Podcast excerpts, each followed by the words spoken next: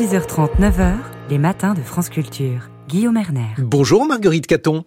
Bonjour Guillaume, bonjour à tous. Une histoire ordurière ce matin? Oui, enfin une histoire d'ordure, car depuis trois jours, depuis le 1er janvier, chaque collectivité a l'obligation de proposer une solution de collecte des biodéchets et chacun de nous va devoir apprendre à les trier. Évidemment, sur le papier, c'est imbattable. Au lieu d'enfouir ou de brûler pour rien ces ordures, on va engraisser les sols et faire rouler des bus. En pratique, eh bien, c'est un peu plus compliqué. Bonjour Charlotte Soulary. Bonjour. Vous êtes responsable du plaidoyer de l'association Zero Waste France. Vous avez la mission de nous convaincre que oui, le tri, la collecte et l'utilisation des déchets organiques est faisable. Dites-nous pour commencer, pourquoi le tri repose-t-il sur le citoyen? Pourquoi ne pas organiser le tri final après la collecte des ordures ménagères? Alors le tri à la source euh, repose sur les citoyens parce que c'est bien plus euh, utilisable comme euh, comme déchets si on les sépare immédiatement du plastique et des autres des autres déchets qui finissent dans nos poubelles. Il faut savoir qu'aujourd'hui les, les, les, déchets alimentaires, hein, donc nos, les restes de repas, les épluchures de, de, de, fruits et légumes, ça représente un tiers de notre poubelle noire des ordures ménagères résiduelles. si on les laisse dans cette poubelle, ils finissent aujourd'hui incinérés ou mis en décharge et ils sont surtout mélangés à l'ensemble des autres déchets, on ne peut plus rien en faire. Si on les sort immédiatement, si on les trie à la source euh, et qu'on les on les sort, on les collecte séparément, alors en fait ces déchets-là ils peuvent retourner à la terre et c'est une hérésie que de ne pas les faire retourner à la terre, hein, puisqu'on parle là de déchets organiques. C'est à 90% euh, de, de, de l'eau ces déchets. C'est une hérésie de les, de les brûler euh, ou de les enfouir euh, dans, dans une décharge, alors qu'ils pourraient devenir des excellents engrais naturels pour fertiliser les sols. Donc si on a un jardin, la solution peut être très simple. On épluche ses légumes dans une bassine ou un petit seau, on y met les restes du repas, le marc de café, on verse tout dans un coin si possible abrité du soleil et on puise régulièrement dans son compost pour nourrir ses plantations. Une question rapidement, Charlotte Soulary, est-ce qu'on peut tout mettre dans son compost? Les os, la viande, les pelures d'oignons, ça n'attire pas les rats? On peut tout mettre si on s'y prend bien, euh, si on est accompagné pour démarrer un, compostage. Euh, et, euh, et, dans ce cas-là, au bout de quelques mois, nous avons de l'engrais que nous pouvons utiliser immédiatement dans notre jardin si, si, nous avons la chance de pouvoir le faire de façon individuelle. Il y a aussi des composteurs partagés hein, en pied d'immeuble qui existent. Le compostage, c'est pas nouveau pour une très grande partie de la population finalement a déjà composté chez soi ou pas loin de chez soi. Euh, la difficulté, c'est évidemment pour toutes ces pour toutes ces personnes qui n'ont pas la possibilité de le faire, euh, qui vivent en ville en particulier, qui n'ont pas un balcon euh, pour pour pouvoir faire leur propre compost. Et dans ce cas-là, on a besoin d'une collecte séparée. Vous l'avez dit, plus de la moitié des Français euh, jouit d'un jardin, mais donc il est évident que les solutions collectives sont nécessaires. La loi l'impose depuis, la loi impose depuis le 1er janvier à toutes les collectivités de mettre en place des solutions collectives. Seul un tiers s'y est appliqué. Comment expliquez-vous ce retard des collectivités? Est-ce que c'est parce que c'est trop coûteux ou parce que la loi n'est pas assez contraignante?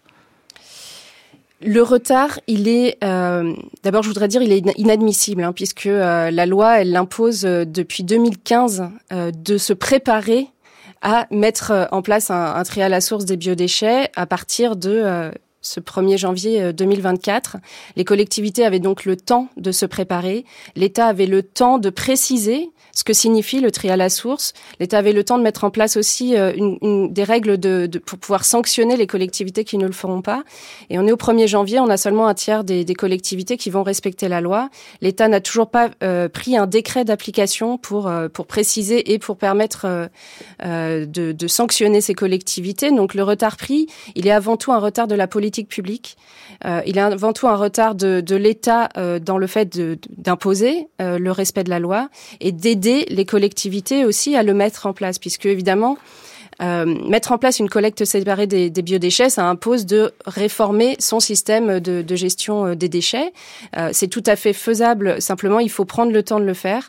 Euh, les collectivités, d'ailleurs, qui sont en mesure de le faire dès, dès aujourd'hui, dès hier, euh, dès, dès, le 1er janvier 2024, sont celles qui ont commencé il y a quelques années à y réfléchir, à faire une étude de préfiguration, à, à en parler aussi hein, aux, aux, à leurs habitants et à leurs habitantes, euh, et à sensibiliser. Donc, ça prend du temps. C'est c'est simplement simplement que euh, une fois que c'est fait, c'est efficace et ça fonctionne. Donc euh, voilà, le, retard pris, c'est un retard depuis quelques années. Euh, aujourd'hui, il n'est plus que temps, il est plus que temps de vraiment accélérer en fait.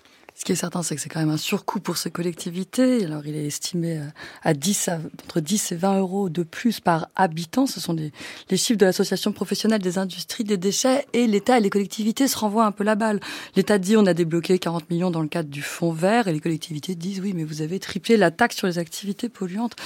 Quoi qu'il en soit, l'avantage, si on peut dire, quand on a du retard, c'est qu'on peut avoir du recul.